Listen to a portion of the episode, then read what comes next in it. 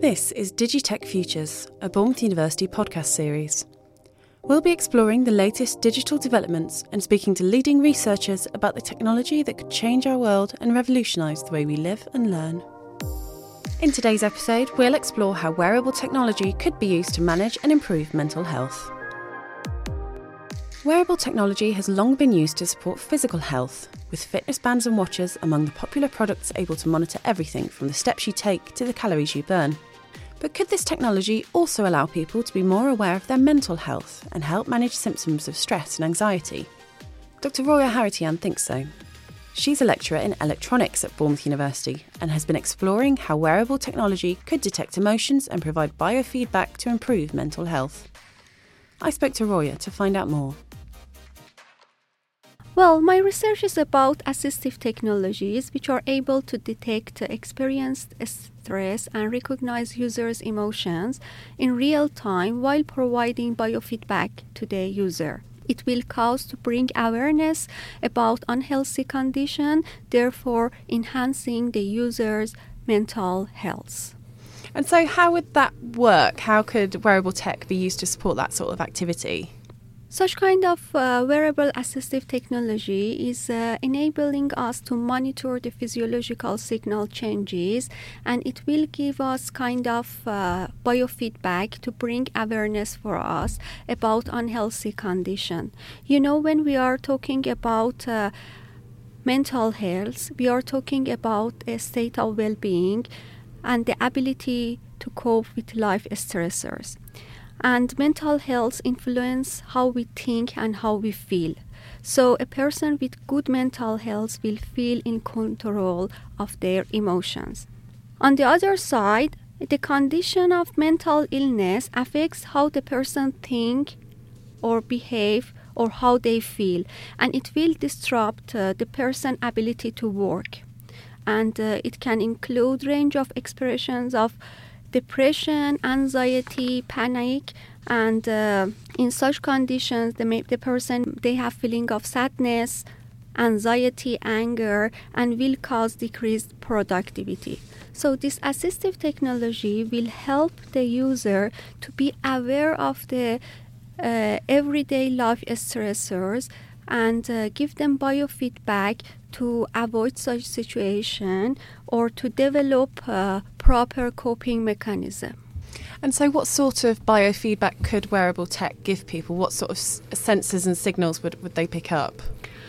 This uh, biofeedback could be in sense of in terms of haptic biofeedback, in terms of when the user is under experience of heavy stressors, the system will be able to provide a kind of vibration or haptic feedback to bring awareness.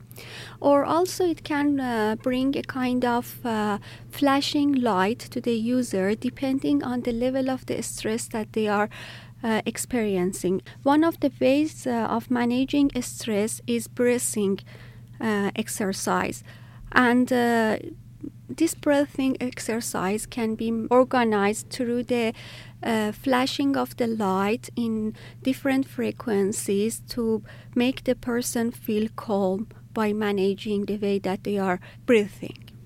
So it would provide a very visual um, guide for people to kind of both in terms of recognizing when they are stressed, but also for helping kind of get through that and, and use techniques to, to make them feel better? Yes, exactly. It brings awareness. So the device is able to recognize whether you are experiencing uh, highly stress events in the state of stress, we may not be able to think clearly about what we should do and whom refer. Awareness of the mental health issues will enable us to adopt different style of coping and thinking.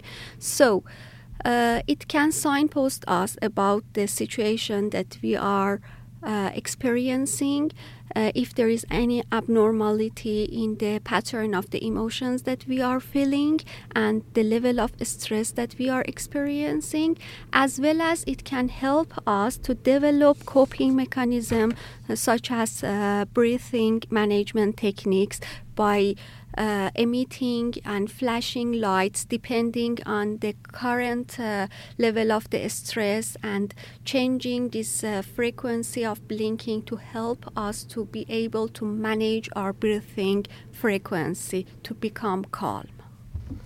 And what sort of things would the wearable tech pick up on then? Is it heartbeat? Is it sweat? Is it what sort of signals would they get from people in terms of knowing when they're stressed?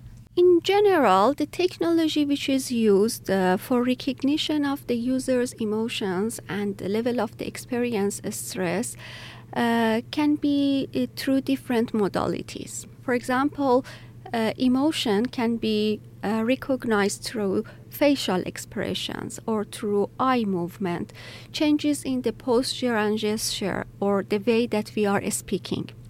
But the one that I'm mainly focusing is on physiological signal. For example, our heart rate and heart rate variability are influenced when we are experiencing stress, or the brain activity or skin conductance, muscle activity, and respiratory response will be changed.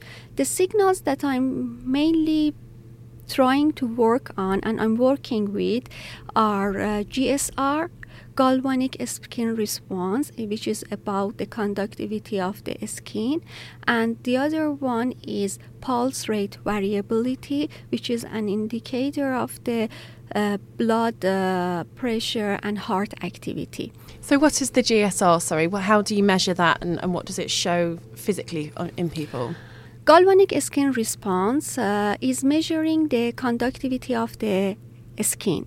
When we are stressed, uh, we are sweating more. Therefore, the conductivity of the our skin will be changed. This is the way that uh, the more that we are stressed, the more the more would be the conductivity of our skin. You need to consider that we have a normal pattern of sweating and also you need to consider sensor fusion. I mean other type of physiological signals also should be embedded uh, and collected in this uh, algorithm to uh, avoid any misinterpretation of the results because commonly we may sweat and it is not it cannot be because of uh, the stress and so how far away are we from having this sort of technology? Could the wearable tech that's out there at the moment um, have some of this inbuilt into it, or is it still a long way off actually being able to buy and use this sort of technology? Such kind of technologies, I mean, in, ser- in terms of embedded uh, physiological signal collect- collecting devices, are uh, mm, to some kind they are exist in the market, uh, but they are very expensive, and these devices are for general purpose use, and they are not designed for a specific purpose. The one that I'm uh, working on is mainly focusing on uh, emotion recognition, uh, detecting the level of the stress that the user is experiencing. The algorithm which is used, I mean the artificial algorithm and the machine learning techniques there, which can map the physiological uh, signal changes into the emotion space in order to recognize what is the experienced emotion in real time is playing the important part of this whole product development. And so what do you think the benefits will be for people when when if and when this product is available for them? It brings awareness. Awareness uh, and monitoring of experienced uh, stress as well as the experienced emotions will assist individuals to enhance mental health, therefore overall health. Also, if machines would be able to understand users' emotions, it enables them to empathize with the human, which will help users to ease physiological stress and the human machine interaction would be more natural and it, it will enhance uh, the overall human machine interaction uh, and in a more conscious environment and it has several applications from healthcare entertainment industry and other fields. And what sort of stage is your research at currently and what's next for you then uh, currently, I have done uh, I have done some preliminary experiences. I have collected some data, and uh, I have uh, analyzed the data by development of advanced artificial intelligence and machine learning techniques to find out what is the experience emotion and what how we can map the physiological signal to the space of emotion. I have published a couple of papers and uh, a proof of concept prototype is fairly ready. And the next stage for me is uh, finding the business partner or uh, funding bodies uh, which who will be able to invest on this research.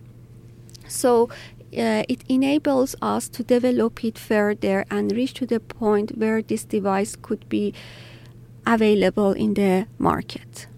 It's really interesting because at the moment, a lot of people obviously have Fitbits and devices that are used to measure their physical health. But has anyone really thought about the mental health angle and, and how it could be used to benefit that as well? There have been such kind of devices uh, in terms of collecting physiological signals in the market but uh, i haven't seen studies which uh, shows that uh, they are able to help us for mental health improvement which brings awareness as well as uh, helping us to manage our stress I suppose with mental health, it's it's often more difficult to recognise and know how to deal with it when you're in a situation that is stressful.